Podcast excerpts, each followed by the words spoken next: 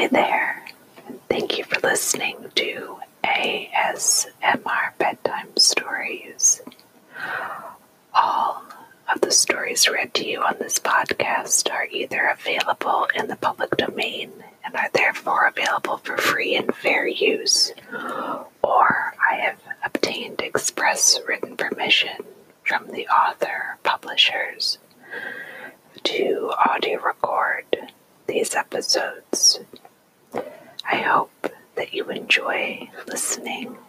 And please feel free to rate the podcast, uh, provide me any feedback, send any requests my way, and you can also follow me on Twitter to get updates and interact with me that way.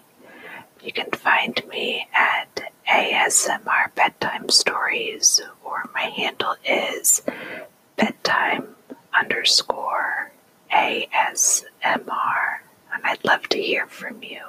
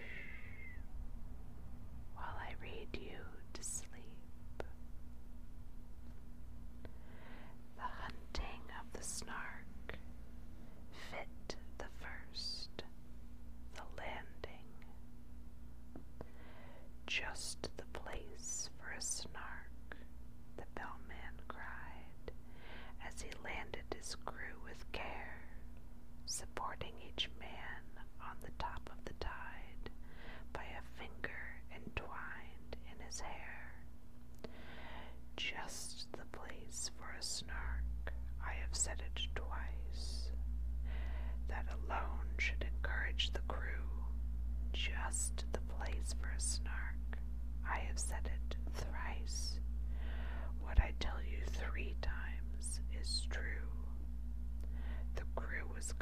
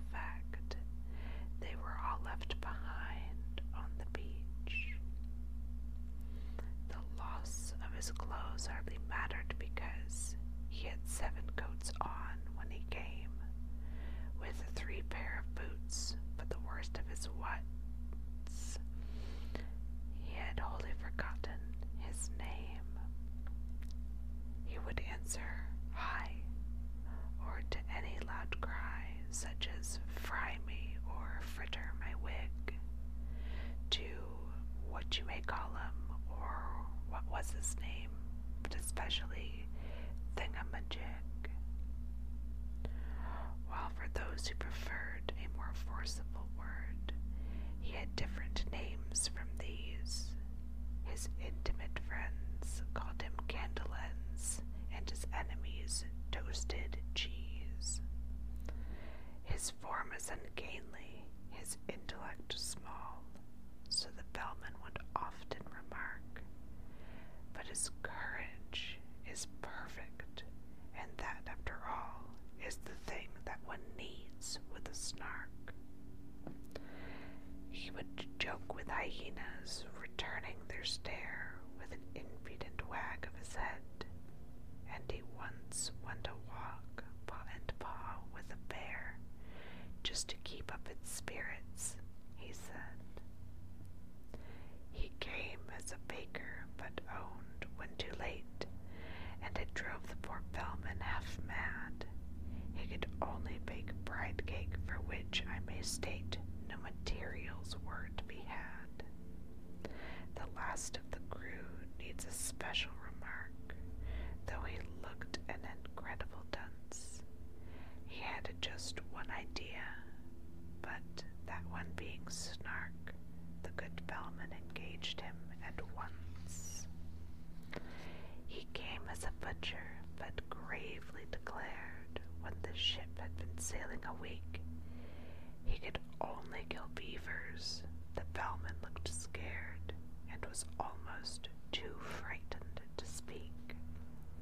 But at length he explained in a tremulous tone there was only one beaver on board, and that was a tame one he had of his own, whose death would be deeply deplored. The beaver, who happened to hear the remark, protested with tears in its eyes that not even the rapture of hunting the snark could atone for that dismal surprise.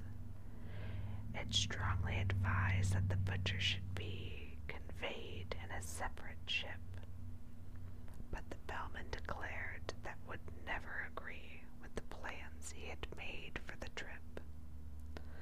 Navigation was always a difficult art, though with only one ship and one bell, and he feared he must really decline his part undertaking another as well. The beaver's best course was, no doubt, to procure a second-hand dagger-proof coat, so the baker advised it, and next, to ensure its life in some office of note. This the baker suggested and offered for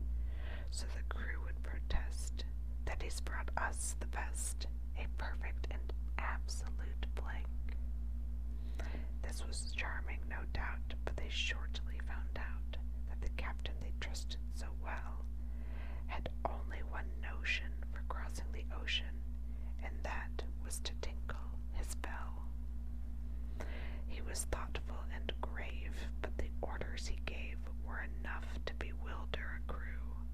When he cried, steer to starboard, but keep her head larboard, what on earth was the helmsman to do? Then the bowsprit got mixed with the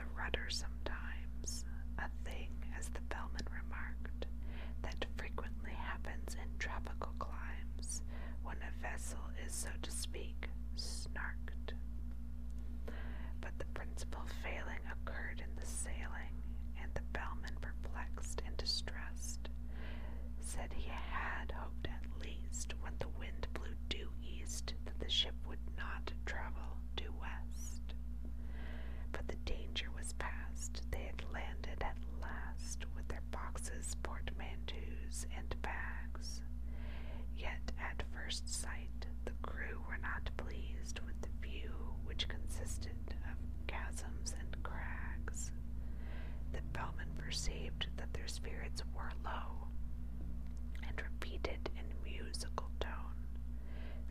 jokes he had kept for a season of woe, and the crew would do nothing but groan.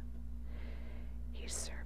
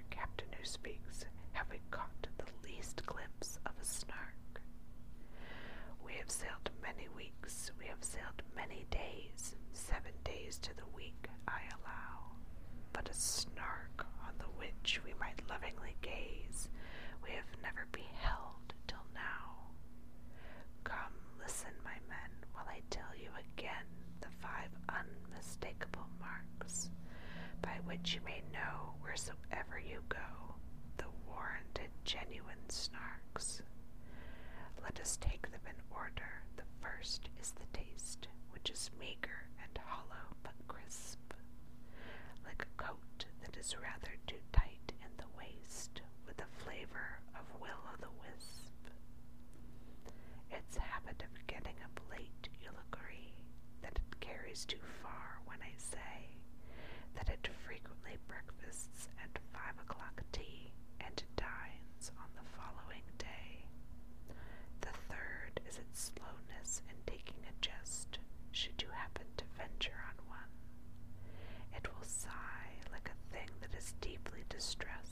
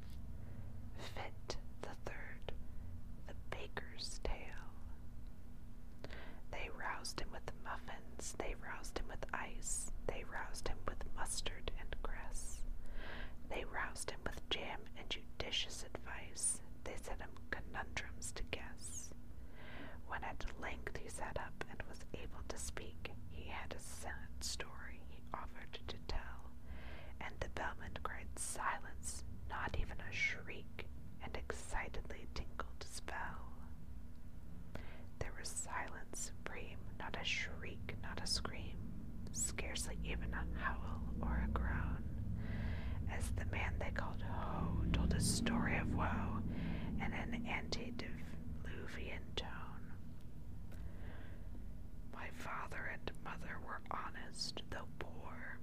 Skip all that, cried the bellman in haste. If it once becomes dark, there's no chance of a snark. We have hardly a minute to waste. I skip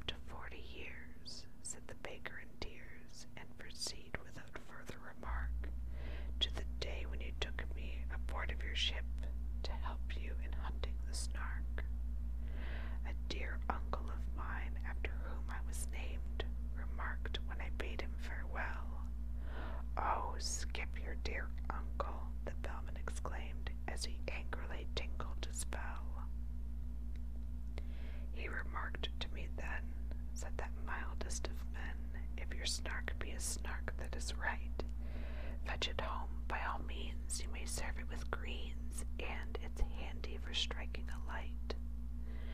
You may seek it with thimbles, and seek it with care, you may hunt it with forks and hope.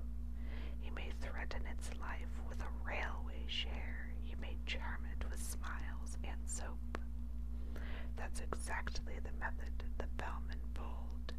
In a hasty parenthesis cried, That's exactly the way I have always been told that the capture of snarks should be tried. But, oh, beamish nephew, beware of the day if your snark be a boojum, for then you will softly and suddenly vanish away and never be met with again. It is this, it is this that oppresses my soul when I think of my uncle's last words, and my heart is like nothing so much as a bowl brimming over with quivering curds. It is this, it is this, we have had that before, the bellman indignantly said, and the baker replied, Let me say it once more. It is this, it is this that I dread. I engage with the snark every night after dark in a dreamy, delirious fight. I serve it with greens in those shadowy scenes, and I use it for striking a light. But if ever I meet with the Boojum that today, in a moment of this I am sure, I shall softly and suddenly vanish away into the notion I cannot endure. Fit the fourth, the hunting. The bellman and wrinkled his brow. If only you'd spoken before. It's excessively awkward to mention it now, with the snark, so to speak, at the door. We should all of us grieve, as you may well believe, if you never were met with again. But surely, my man, when the voyage began, you might have suggested it then. It's excessively awkward to mention it now, as I think I've already mentioned. And the man they called High replied with a sigh, I informed you the day we embarked. You may charge me with murder or want of sense. We're all of us weak at times, but the slightest approach to a false pretense was never among my crimes. I said it in Hebrew, I said it in Dutch, I said it in German and Greek, but I wholly forgot, and it vexes me much that English is what you speak. Tis a pitiful tale, said the bellman, whose face had grown longer at every word. But now that you've stated the whole of your case, more debate would be simply absurd. The rest of my speech, he exclaimed to his men, you shall hear when I've leisure to speak it. But the snark is at hand, let me tell you again, tis your glorious duty to seek it. To seek it with thimbles, to seek it with care, to pursue it with forks and hope, to threaten its life with a railway share, to charm it with smiles and soap. Snark's a peculiar creature that won't be caught in a commonplace way. Do all that you know and try all that you don't, not by a chance, must be wasted today.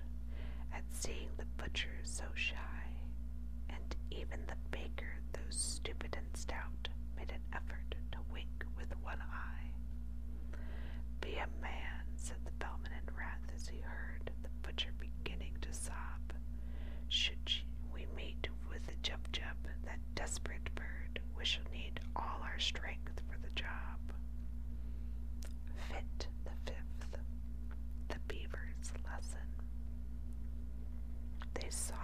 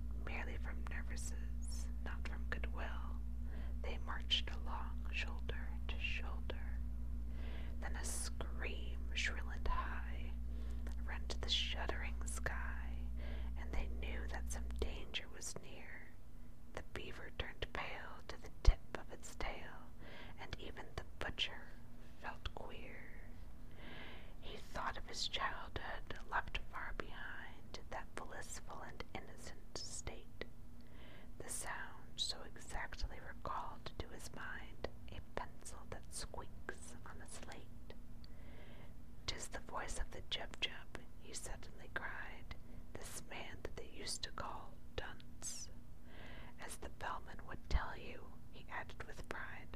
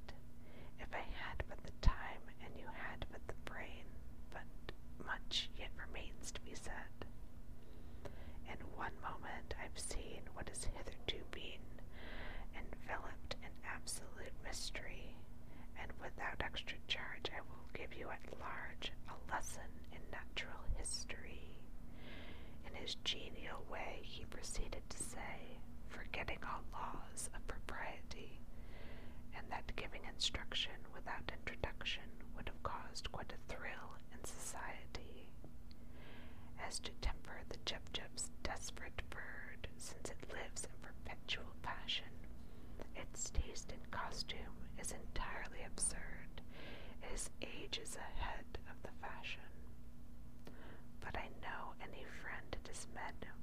before.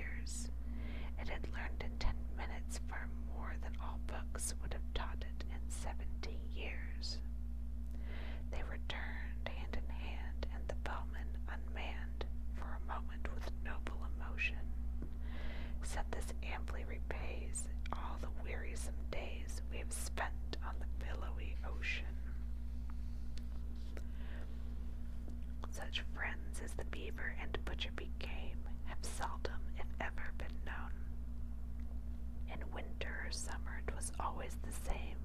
You could never meet either alone. And when quarrels arose, as one frequently finds, quarrels will, spite of every endeavor. The song of the Jubjub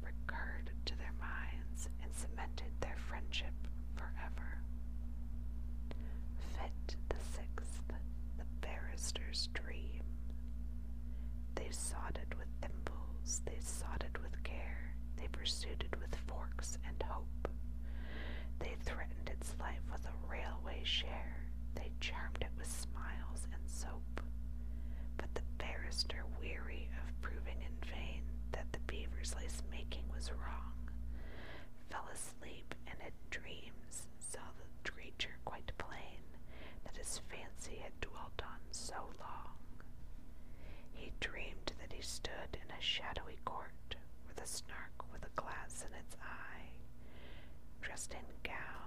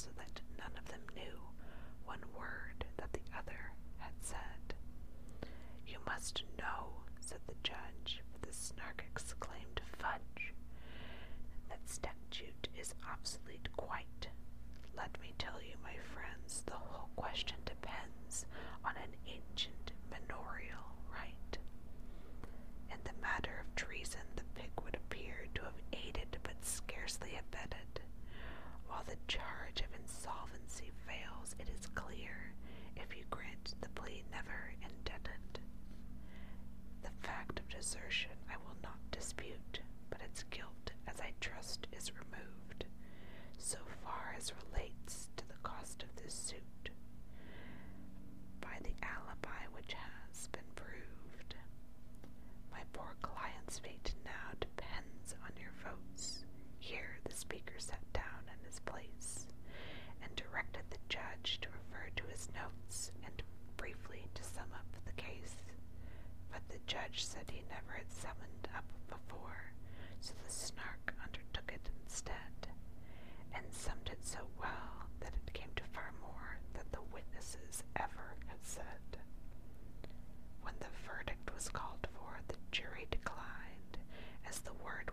puzzling to spell, but they'd ventured to hope that the Snark wouldn't mind undertaking that duty as well. So the Snark found the verdict, although, as it owned, it, it was spent with the toils of the day. When it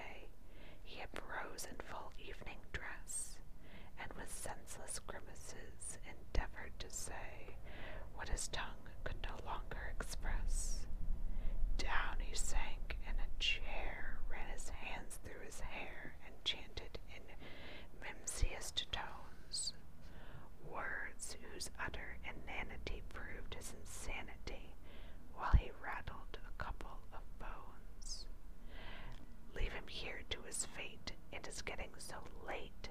And the bellman exclaimed in affright. We have lost half the day, any further delay, and we shan't catch a snark